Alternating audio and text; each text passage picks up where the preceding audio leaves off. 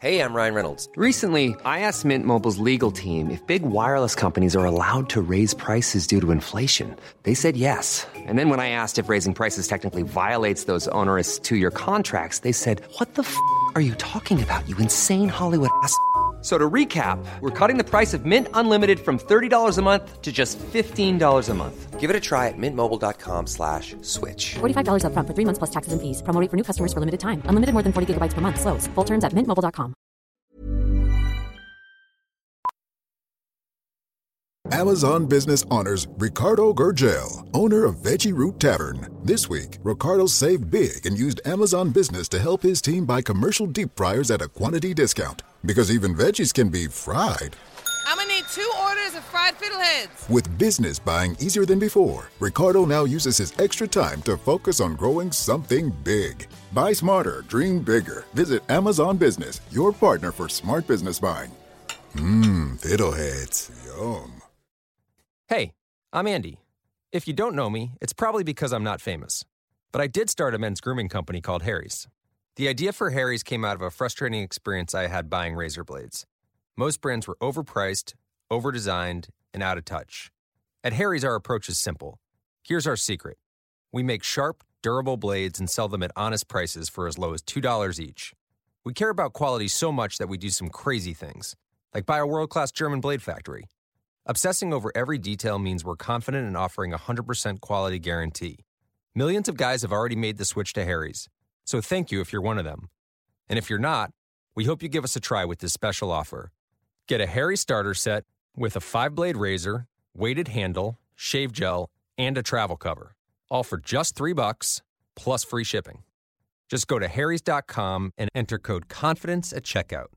That's harrys.com, code CONFIDENCE. Enjoy!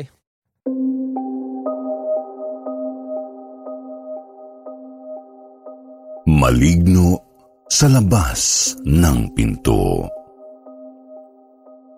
Hello po, Sir Jupiter. Nais ko din pong magkwento ng kwentong kababalagan na nangyari sa amin ng pamilya ko noong kaming magkapatid ay bata pa.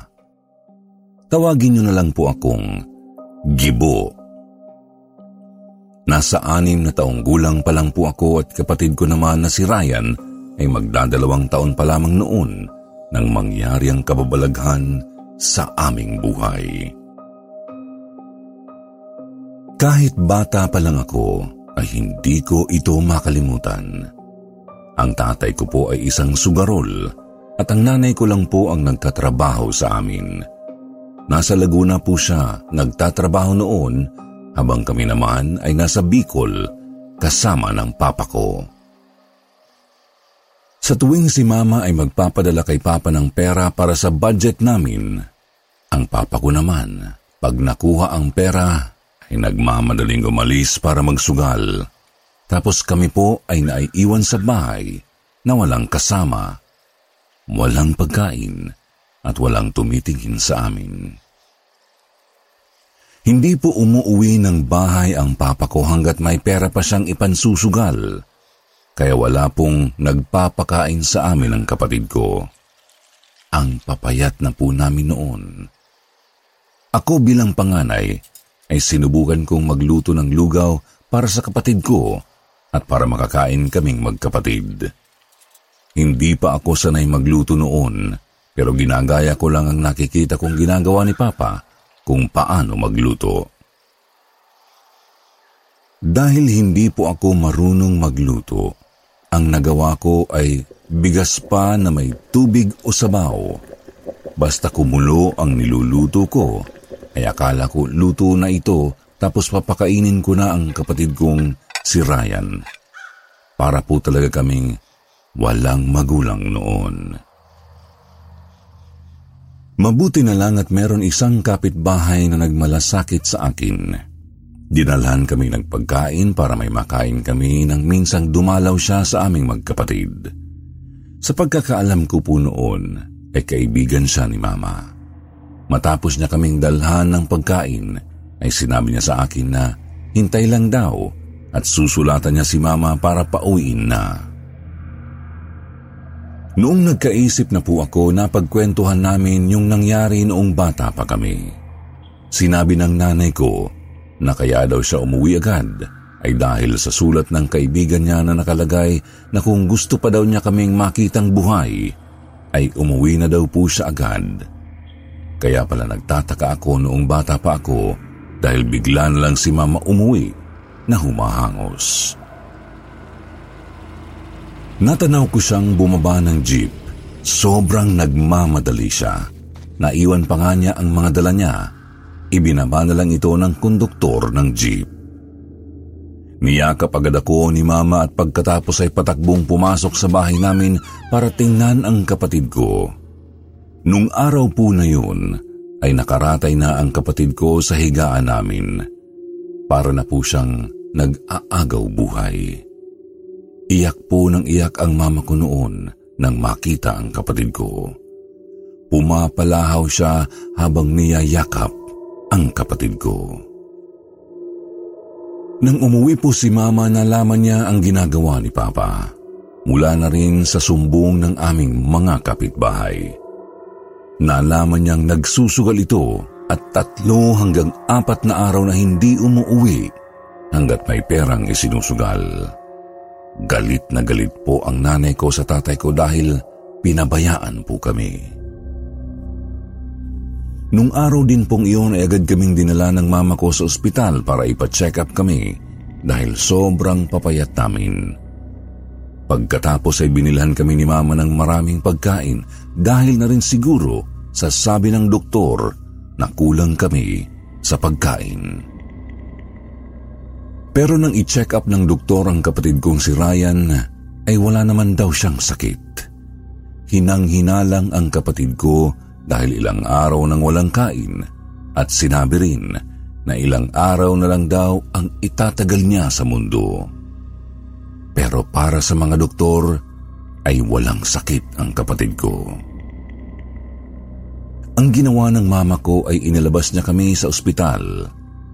Sa labas ng ospital ay may matandang babaeng biglang lumapit sa mama ko pagkalabas namin. Sabi niya dalhin daw kami ng kapatid ko sa albularyo para malaman kung may lunas pa raw ba ang kapatid ko. Wala naman daw masama kung susubukang magpagamot sa albularyo. Dahil ang mama ko ay natataranta na rin kasi nga nag-aagaw buhay na ang kapatid ko, agad kaming nagpunta sa albularyo na inirekomenda rin kay mama nung babae na nakausap niya sa labas ng ospital. Pagdating namin sa albularyo ay agad niyang tiningnan ng kapatid ko. May mga pinahid po siyang langis at nagdasal. Pagkatapos ay sinabi niya sa mama ko na lalagyan daw ng gunting ang bilao. Itatayo itong nakabuka. Ang isang tulis ay nakadikit sa bilao at isa naman ay nakaangat. Papaikutin daw niya ang bilao at kung kanino sa aming magkapatid matapat ang isang dulo ng gunting, ang isang susunduin. Sa punto pong yun ay nagimbal ang mama ko sa sinasabi ng albularyo. Kitang-kita ko ang takot kay mama.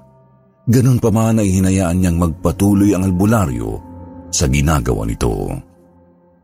Pagkalagay ng albularyo ng gunting sa gitna ng bilao ay agad itong umikot ng mabilis hanggang sa tumapat ang isang tulis nito sa kapatid ko. Halos mahimatay ang mama ko sa takot pero pinakalma siya ng albularyo at sinabing kung gusto pa raw makapiling ni mama si Ryan, dapat daw sa mga darating na gabi ay maging alerto siya. Pilitin daw ni Mama na magising sa eksaktong oras dahil kung hindi, ay tuluyan ng mawawala si Ryan. Umuwi po kami ng bahay na dala ng mama ko ang pag-asa na gagaling ang kapatid ko.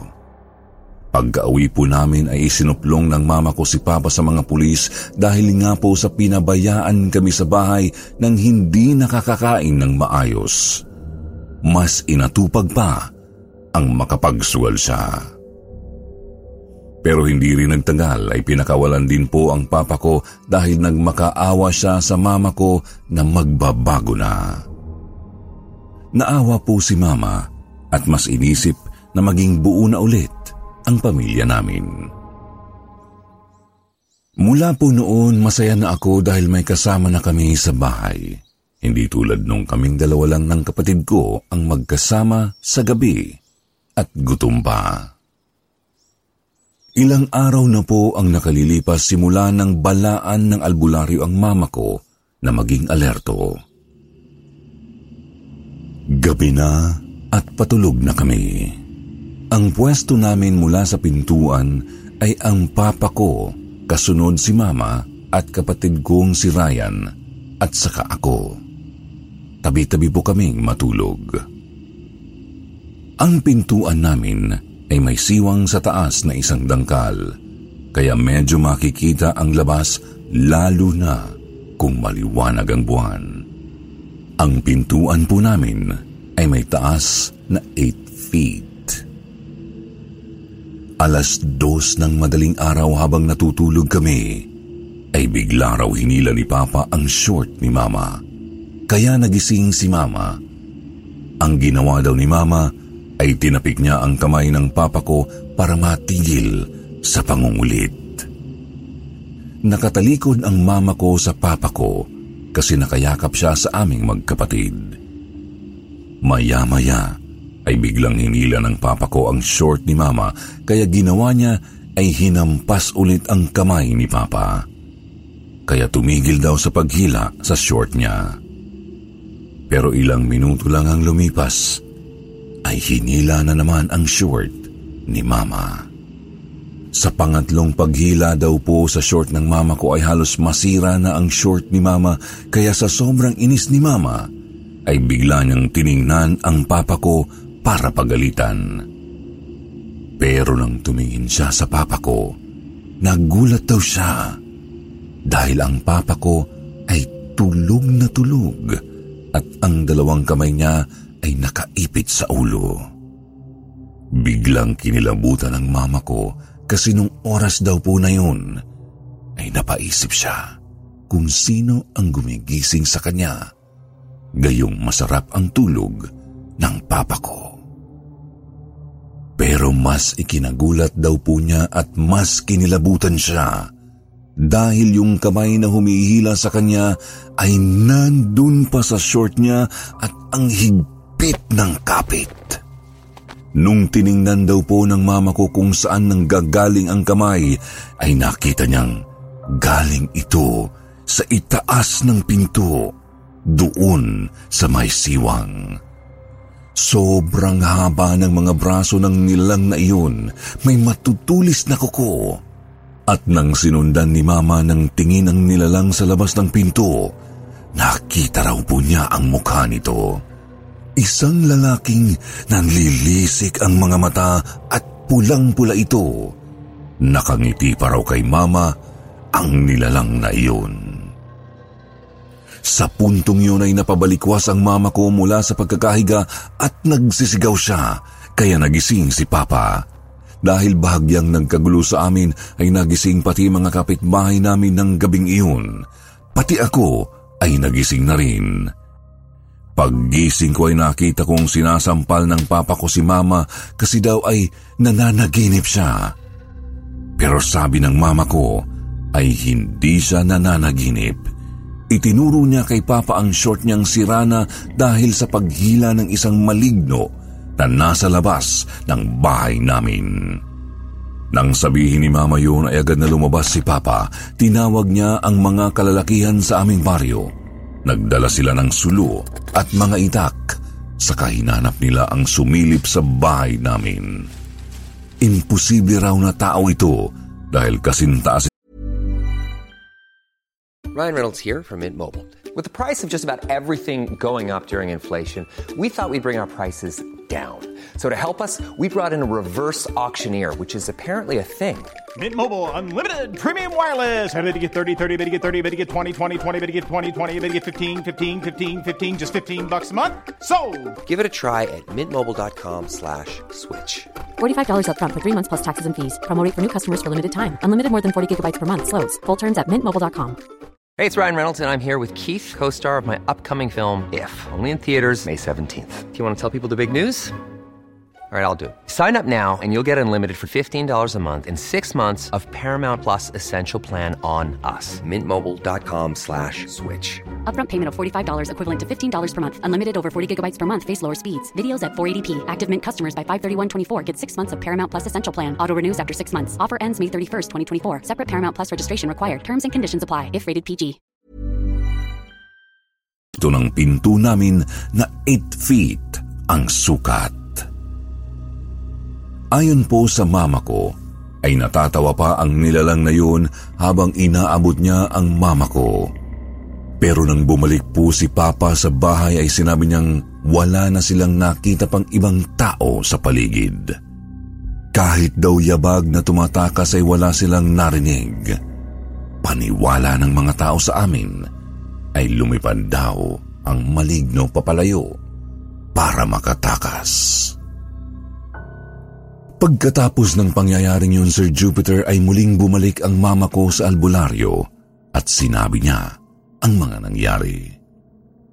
Sabi raw po ng albularyo ay maswerte daw kami dahil nagising ang mama ko sa pangatlong paghila sa kanya.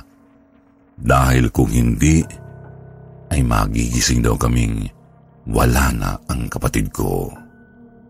Sabi pa raw po ng albularyo na ang kapatid ni Papa na pumanaw na ay gusto ring kunin ang kapatid ko. Gusto raw nitong isama na si Ryan dahil naawa daw ito kasi pinababayaan lang daw po ang kapatid ko. Sir Jupiter, ang iba po sa mga kwento ko ay si Mama ang nagkwento sa akin nang minsang napagkwentuhan namin ito. Bata pa po ako noon at kaunti lang ang natatandaan ko pero naalala ko ang iba dahil sa kwento na rin ni Mama sa akin.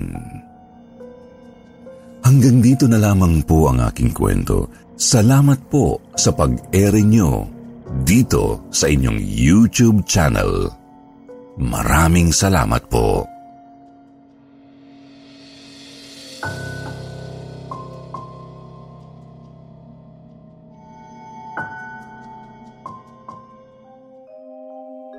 Pulubing Engkanto Magandang araw po, Sir Jupiter. Itago niyo na lamang po ako sa pangalang Lani. Matagal po akong nagtrabaho sa Manila bilang kasambahay. Isang araw po ay umuwi ako sa Bulacan sa mga nanay ko. Sa Bulacan po kasi sila nakatira. Madalang po akong umuwi. Isang beses lang sa isang buwan.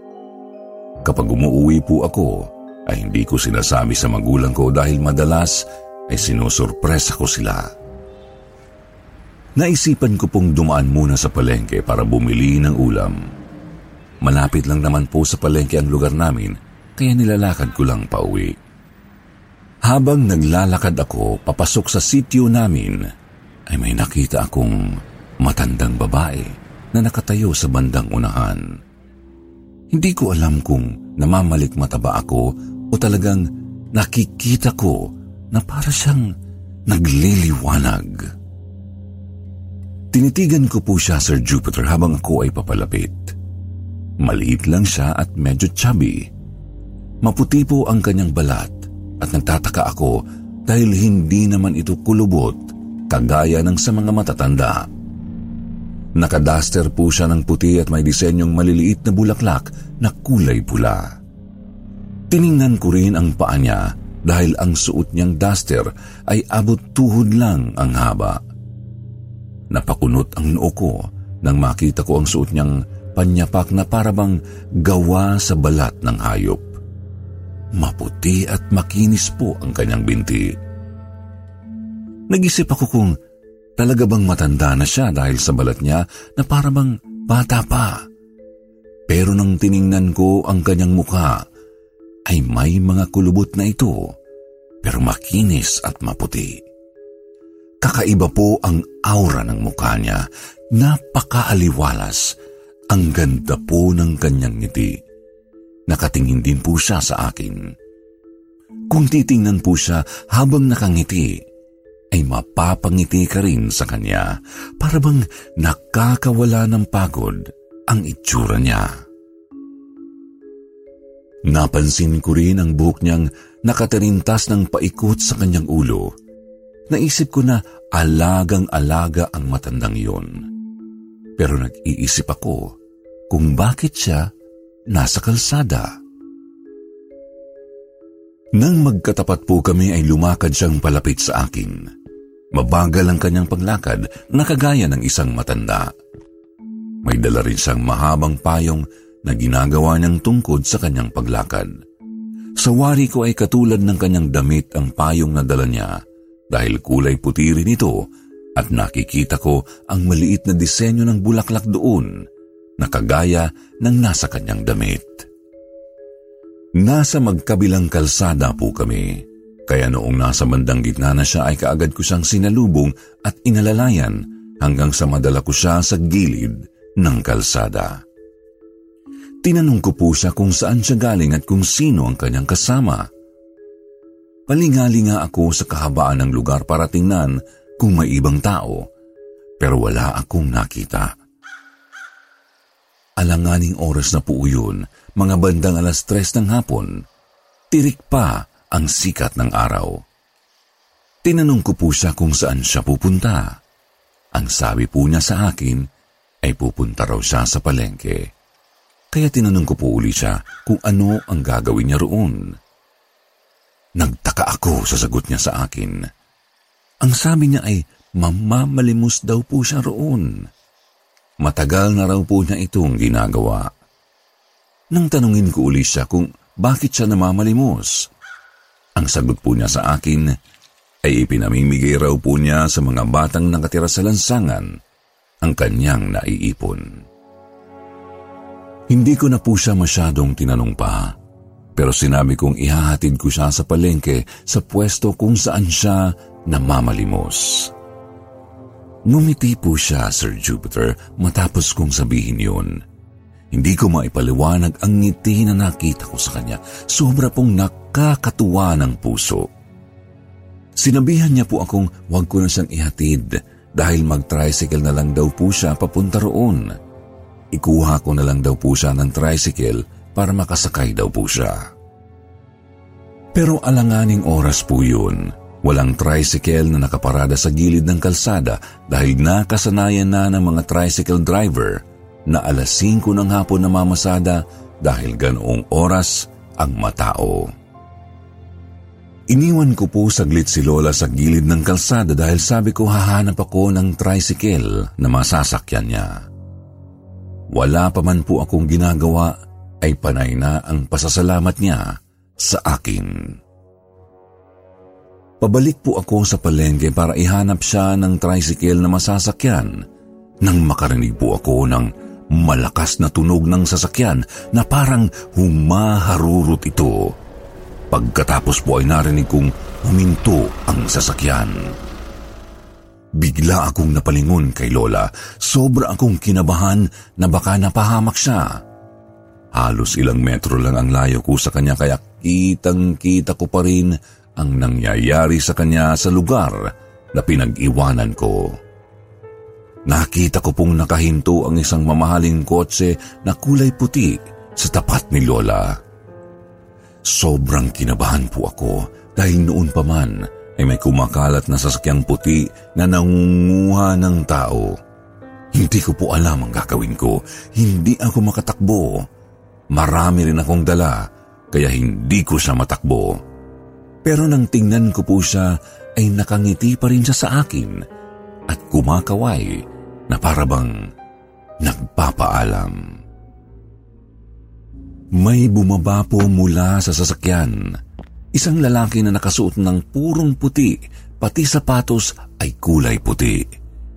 Pero kakaiba po ang sapatos niya dahil matulis ang unahan nito na kagaya ng sa dulo ng bangka. Nakatalikod po ang lalaki sa akin.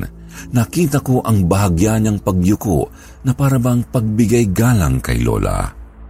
Pagkatapos po ay inalalayan niya si Lola habang sumasakay sa kotseng yun.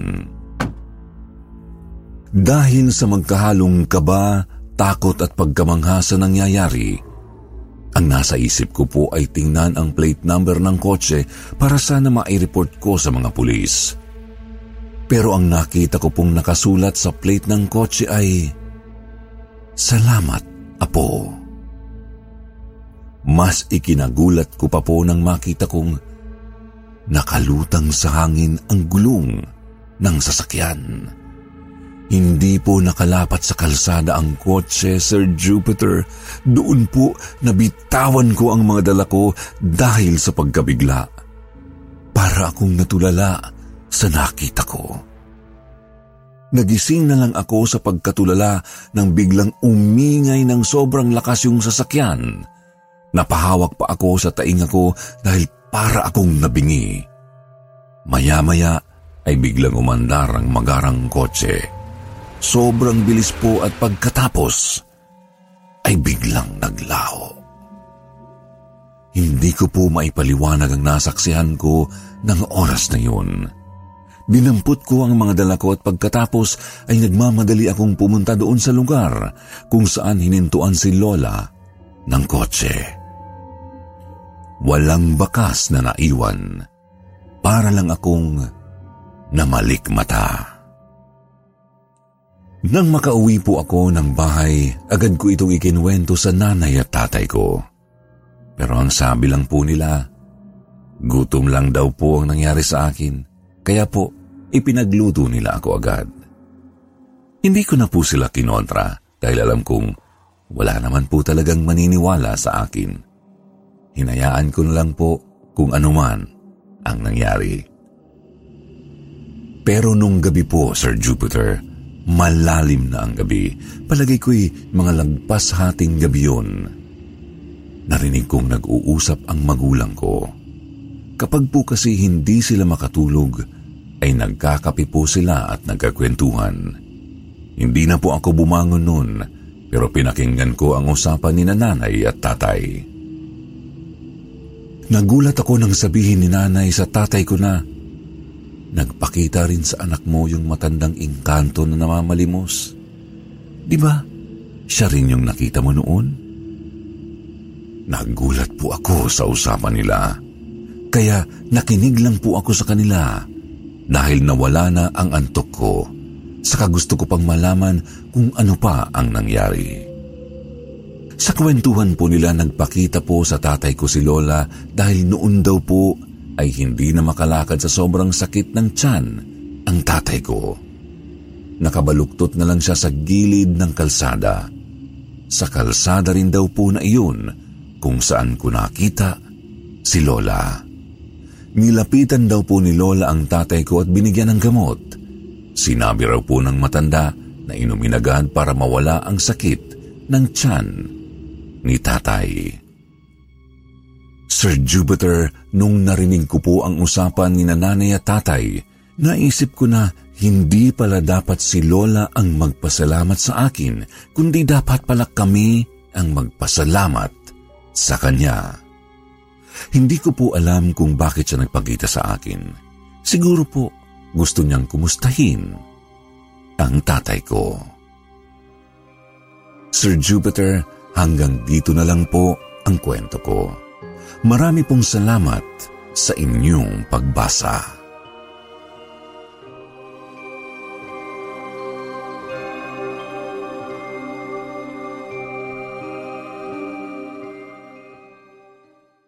Why does Comcast Business power more businesses than any other provider? It has technology solutions that put you ahead, like the fastest reliable network and serious savings. Ask how to get a $500 prepaid card with a qualifying gig bundle. Offer ends 10 23 Restrictions apply. Call for details. Even when we're on a budget, we still deserve nice things. Quince is a place to scoop up stunning high end goods for 50 to 80% less than similar brands. They have buttery soft cashmere sweaters starting at $50, luxurious Italian leather bags, and so much more.